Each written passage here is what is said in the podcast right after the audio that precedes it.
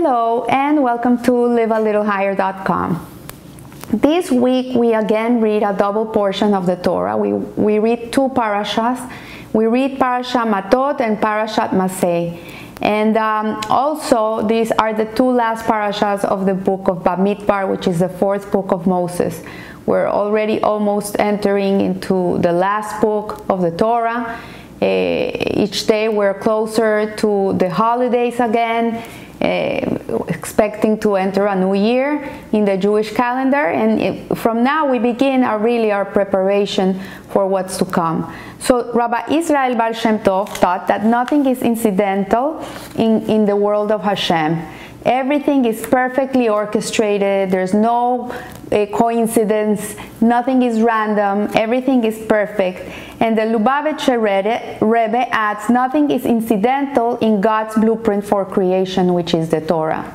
And uh, Rabbi Shneur Zalman of Liadi, as he puts it, each week we live with the times. That he was saying that the, the Torah portion is like the Jewish horoscope.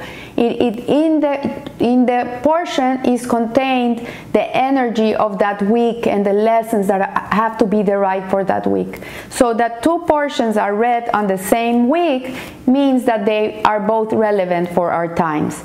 So we see here also that from Rabbi Yeshayahu Horowitz, the Shelah, we, we, we, we learn that the weekly Torah reading bears an integral relationship with the other time landmarks with which it intersects. So, in fact, Parasha Matot and Parasha Maseh are always read in, in, during the three weeks between the 17th of Tammuz and the 9th of Av which are three, three weeks that are sad weeks for the Jewish people. We're remembering the destruction of the two temples.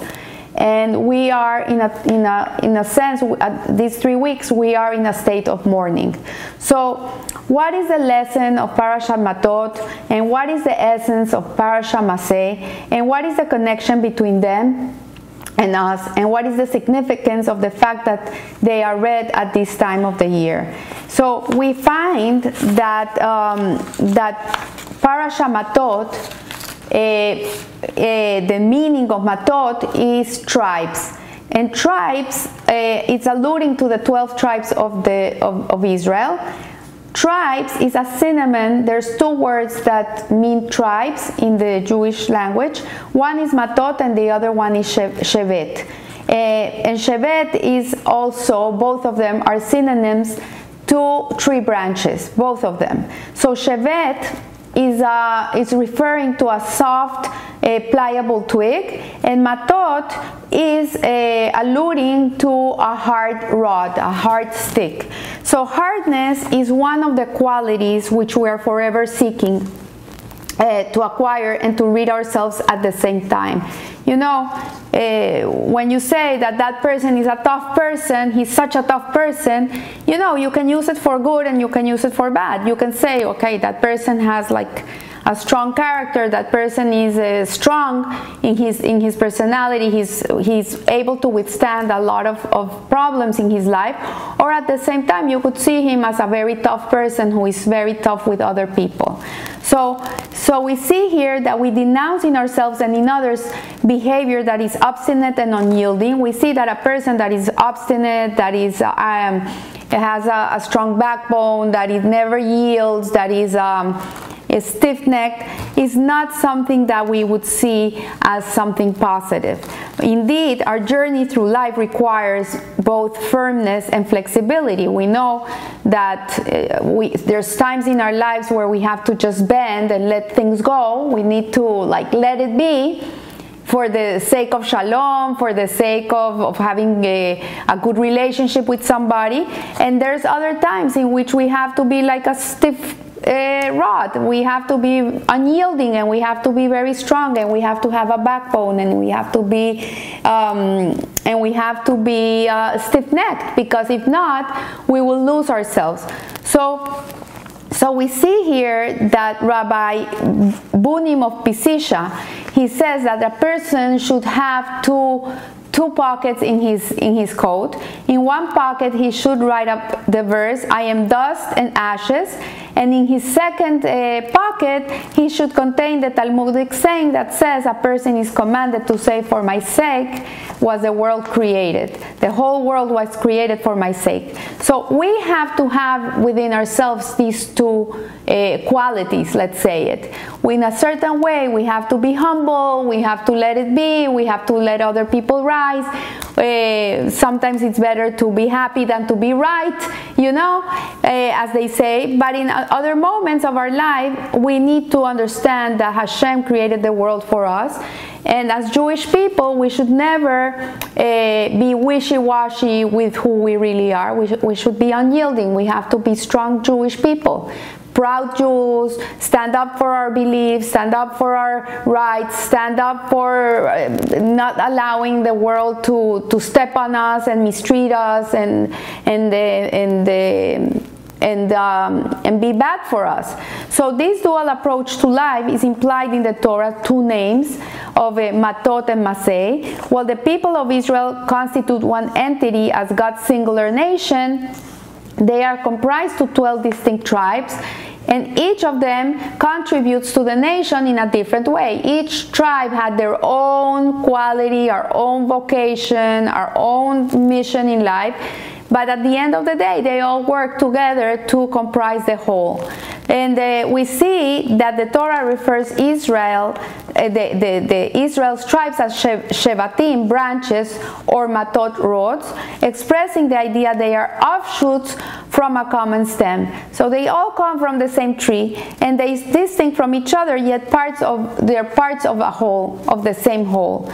So while Shevet and Mate are both synonyms of uh, synonyms of branch, the Shevet is a pliant, is a flexible rod, it's a flexible branch, Well, mate is a, is a branch of that tree that has, uh, this, has been disconnected from the tree and because it's been disconnected and it's not been receiving the water and the nourishment from the roots of the tree, it has become a, a, a rough stick. It's become a, a rod, it, like a dry um, stick. So there lies the deeper significance of these two names of the tribes of Israel. On certain occasions, the Torah refers as branches, uh, stressing the need to be flexible in life. You know, when there's a hurricane coming uh, in Miami, you see that the very strong trees, the, the oak trees that are old oak trees and they're very strong, they break. They break in half. But the palm trees that are not so strong, that you see them bending with the, knee, with the, with the wind, they survive a, a, a storm like a hurricane because they're able to, to, to bend. And this, for example, right now that we're living through the coronavirus, the people who are okay, people who are being able to cope with the situation, are the people that are willing to yield, are the people who are bending, are the people who are taking the moment and doing the best with it, and they're being able to accustom themselves to the new situation. But to be able to this, you have to be able to bend and to be able to yield. In other contexts, we are called rods, uh, underscoring the need for firmness and determination in carrying out our mission as a holy people and a light unto the nation. So you know the Jewish people throughout the Galut, throughout the the the, the exile have endured horrendous things. We've been through the two destructions of two temples. We have been scattered throughout the world. We, we have been um, gone through pogroms, uh, uh, uh, crusades, Holocaust, Inquisition, terrorism, anti Semitism, you name it. The Jewish people have been through everything. Nevertheless, they're able to yield, they're able to bend in the, situ- in the moments they have to bend, but at the same time, they have maintained their beliefs and their connection to Hashem strong and, and, and like a rod. So the, the later point um, really is the lesson of Parashat Matot, which opens with the verse, and Moses spoke to the heads of the tribes. Here the tribes are called by the name Matot. A designation which becomes the name of the parasha and the crux of its message. That there are times in history of, of, of a people when they must employ the fortitude and, fix, and fixity of the rod, when they must find the inner resolve to stick it out in a host, hostile and capricious world.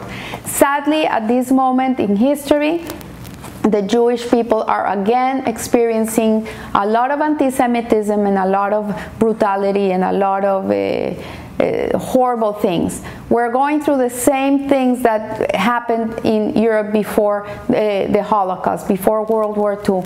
Nevertheless, thank God today we have a nation called Israel and we have people that are have done organizations and we don't keep ourselves quiet. We we we're very vocal about it and we're not like like these people that are allowing other people to bully them and, and mistreat them. We're not allowing that, that anymore. So hardness is, is an acquired rather than an intrinsic state. Like harshness, when a person becomes hard, it's not something that comes with a person. This is something that is acquired through life. When people have to go through hardships in life, they become hardened. It's like an egg. The more you boil it, the harder it gets. So while the potential for hardness is always there, it always exists. This is something that we have within us. It is actualized when a substance is subjected to galvanizing conditions and influences. So for the last 2,000 and more years of our exile, the Jewish people have become hardened people. We have to be like that because if not, we wouldn't be able to survive uh, what the world uh, does to us. So, this can be seen in the Shevet Mate model. As a branch, the Shevet is supple and yielding, bending to the wind and to every pressing uh, hand. But when it is disconnected from, from the tree to face the elements uh, as a lone rootless rod, it stiffens into a mate.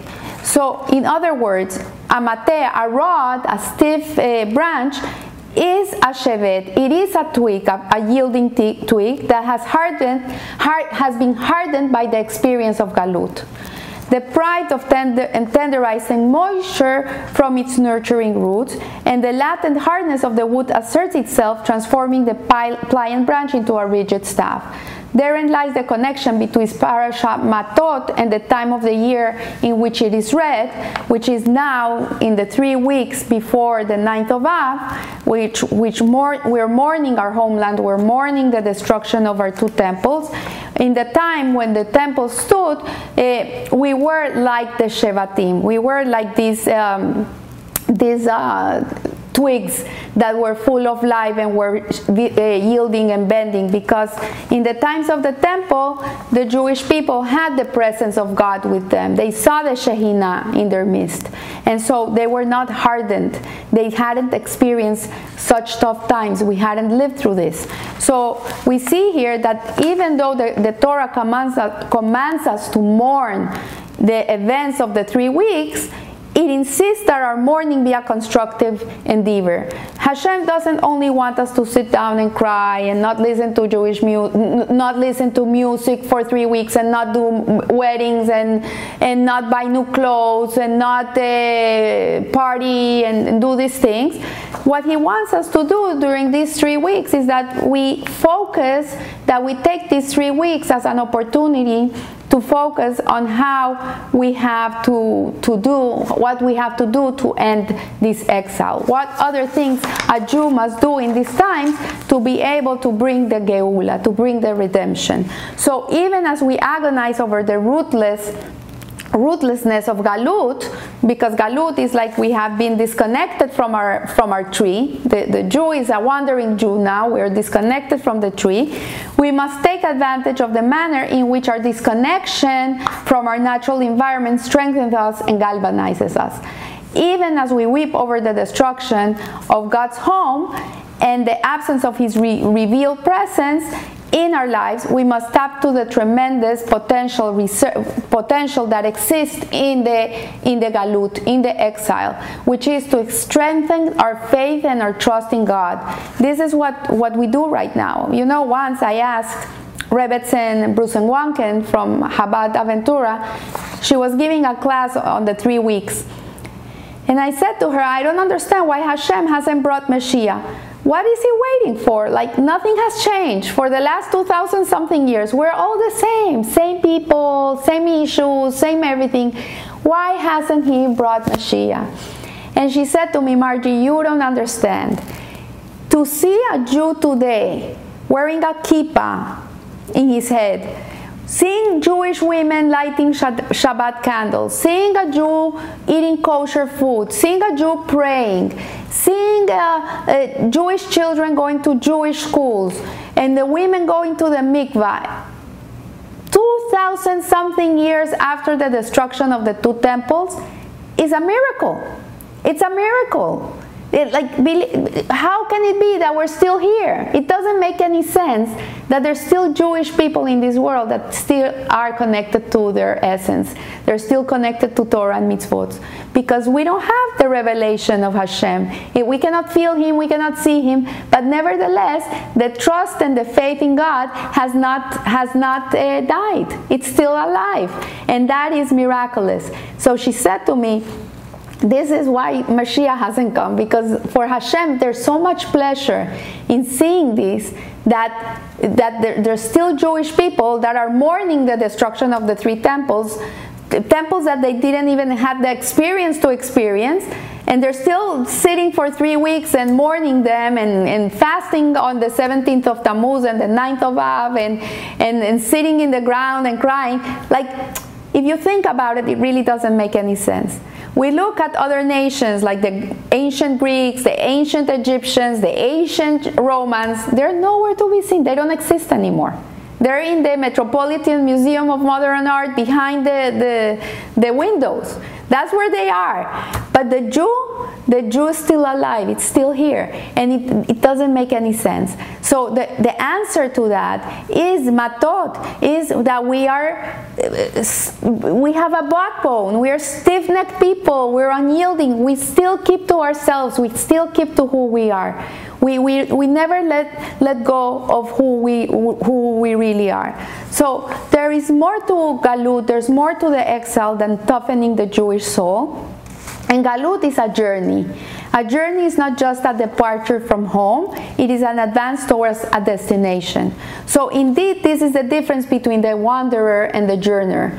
The wanderer is escaping or being driven away from, from a place. He's wandering, he has no mission, no purpose wherever he is. He's just a wandering person.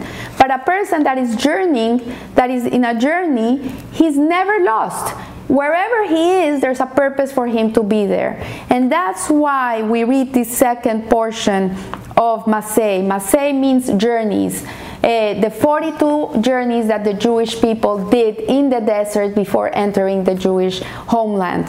And in a certain way, life every person goes through 42 journeys in their life and also we are doing these journeys before Mashiach comes. So journeying really is uh, is something that brings the treasures that are procured at the various points of the itinerary. So when a person is journeying, he is bringing out the best of each place. He's not only bringing out the best of each place, but he's also giving the best of himself to that place. So what are we seeking in our places of exile? What will bring home with us when we return uh, from our journey to the to the ends of the earth, uh, to when Mashiach comes and we're all again uh, back in our home homeland in, in the land of Israel, the Talmud defines the purpose of Galut as the acquisition of converts. So the people of Israel were exiled among the nation, it declares only so that the converts might be added to them. So these converts assume many forms in a way it's in a literal sense it's to give the opportunity to those souls that have been disconnected from the jewish people to come back to return to the, who they really are and um, and, uh, and and bring them back but also we see that the Jewish the Jewish religion is not a proselytizing religion. We are not trying to convert people to Judaism. This is not we don't believe in this. We don't do that. But when a person feels that he is a Jew and that he needs to come back home, the Jewish religion accepts him. Not only that, it is a commandment of the Torah that we have to love the convert. We have to love the convert. So there is more subtle conversion of a, of a, of a pagan world to the, the, the um, sorry, it says here, there is, there is the more subtle conversion of the pagan world to the monotheistic ethos and ideals of the Torah. So the, the exiled Galut that we've been going through for ages, for, for centuries already, the Kabbalists explain that these converts that the, the Torah is talking about is, is that we, we release the godly sparks that are contained in the material world and all creation of God. So there's a concept in the, in the Kabbalah which is called Klippa. And the Klippa is that God creates the world in three different ways. So, one way in which he creates the world is with his face. When he creates something with his face, with his countenance, it is called Kedusha, Kodesh, holy, holiness. So, when he creates with his face, he's creating things that are holy. What does holiness mean? Holiness means that it's transparent to its creation. That you see something and you know it's holy. For example, a Sefer Torah. Sefer Torah it's a holy article. It's something that doesn't need to be elevated. You don't need to release the godly sparks of the of the Torah. It is indeed holy. If you read it or you don't read it, if you take it out on a Saturday, it doesn't matter. It is holy. But then Hashem creates other things that come from his back, which is called the Sitra Achra. And he, one of the things that he creates from the Sitra Achra is the Klippa. It's called Klippa Noga. Klippa Noga is like a shell, like a, like a shell, like a peel of a fruit. So what it means is that most, all the creation of the world that is permissible for, for a Jew, that is permissible for us, comes from Klippa Noga. What it means is that all the world is, is uh, hiding behind this shell or this peel. So when a Jew is to use this certain article, let's say, let's put uh, money as an example. Money comes from Klippa Noga, from the back of God. So these are things that he creates that he doesn't want to create, but he has to create them in order for a Jew to, to use them in the right way and release the godly sparks. So, money. If a person's gonna go to work, because he needs to make a livelihood. If his intention to work is because he wants to become very rich, so he can be honored in his society, so he can have the best car, the best house, the best everything, uh, then he's really not releasing the godly sparks contained within the money. He's not bringing out the good out of it. But if a person, his intention when he goes to work is to make a, a, good livelihood, to be able to provide for his family, to be able to give his children good education, to be able to give tzedakah, to give charity, to be able to help institutions, and, and, and, and, and be, a, be a good person in society, build a good society, then the godly sparks of this money are released and they are and they're going up. So that's what it means that uh, the the the converts, the Jewish per person, his mission in life is to convert things, is to change their status from bad to good. And most of the, the all Klippa Noga, all Klippa Noga has contained within itself sparks of godliness, sparks of goodness. But if we don't use them in the right way, we don't convert them to good. They become evil. They, they take the other side. So this this Talmud, the Talmud is saying that is the purpose of our galut. The purpose of our exile is to convert all these things that are in the world that are hiding behind a shell or a peel, and for a Jew to come and elevate them in the way that he uses them, with the right intention, with a godly intention. So, in that way, we redeem the sparks of holiness which lie buried in the most far flung places and circumstances. I once heard a rabbi in a talk, he said that once Mashiach comes, we're going to be yearning for these times because it's at these moments of galut, of exile, even if they're so dark and so hard, the opportunity of a Jew to bring light to the world and to do goodness here and bring the good out of everything, once Mashiach comes, we're not going to have that anymore. There's not going to be any. People are not, not going to need to be rich anymore. There's not going to be sick people to visit anymore. There's not going to be poor people to feed anymore. Everything's going to be perfect. So this is a, a, a, time of opportunity. So this concept of galut is expressed by the second parasha of our, of, of, of our pair, the section of Maseh, Journeys, which chronicles these travels of the Jewish people in the, in the desert before entering the homeland. These are the journeys of the children of Israel who went out from the land of Egypt and they journeyed from Ramses and they came camped on Sukkot. They journeyed from Sukkot and camped in Eitam and Maseh goes on to list the 42 journeys comprised in the, in, the, in the travels of the Jews before they entered the Holy Land. So the commentaries explain that these journeys are the forerunners and prototypes for the historical saga of Israel as we advance through the desert of the nations and as the, the prophet Ezekiel says, the entry into the land in the age of Mashiach. So, God willing, this is the whole purpose of our exile. And so, that the fact that the Torah considers Galut to Maseh, to journeys, means that the purpose of Galut is to be found also and primarily in the places to which it brings us, so that each of its travels is a journey and each of its encampments is a destination. So, wherever you are right now stuck, wherever you are that you think, oh my gosh, I got stuck here, I got stuck here. I know friends that haven't been able to go back to their homes because they're stuck in other countries. You're not stuck anywhere. You are where you're meant to be.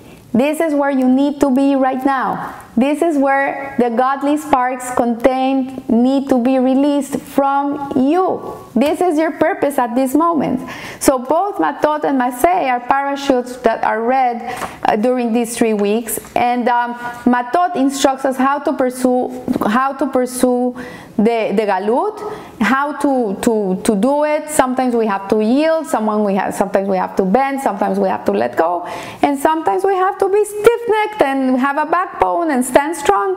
This is the way to do it. And in another way is to understand that we are here to transform our environment. A Jew is a lamplighter, and we're here to transform the world and make it a holier place. Uh, for Hashem, to make a dwelling place for God in this world.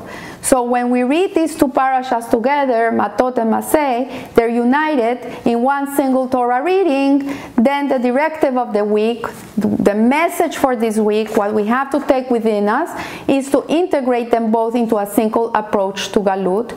Living with the times in such a week means discovering how your interaction with, ho- with a hostile environment is not a challenge to your values and convictions, but the strengthening and the affirmation. It means discovering how your toughness and intractability in your faith is not a hindrance to achievement and creativity, but actually it is uh, an aid. It is a, is a tool that you have that makes you have the opportunity to transform this the corner of the world that was given to you at this moment, that little space that you're in, and, and, and, and, and transform it to a place where Hashem can dwell. So I wish you a blessed week and remember, live a little higher. Thank you.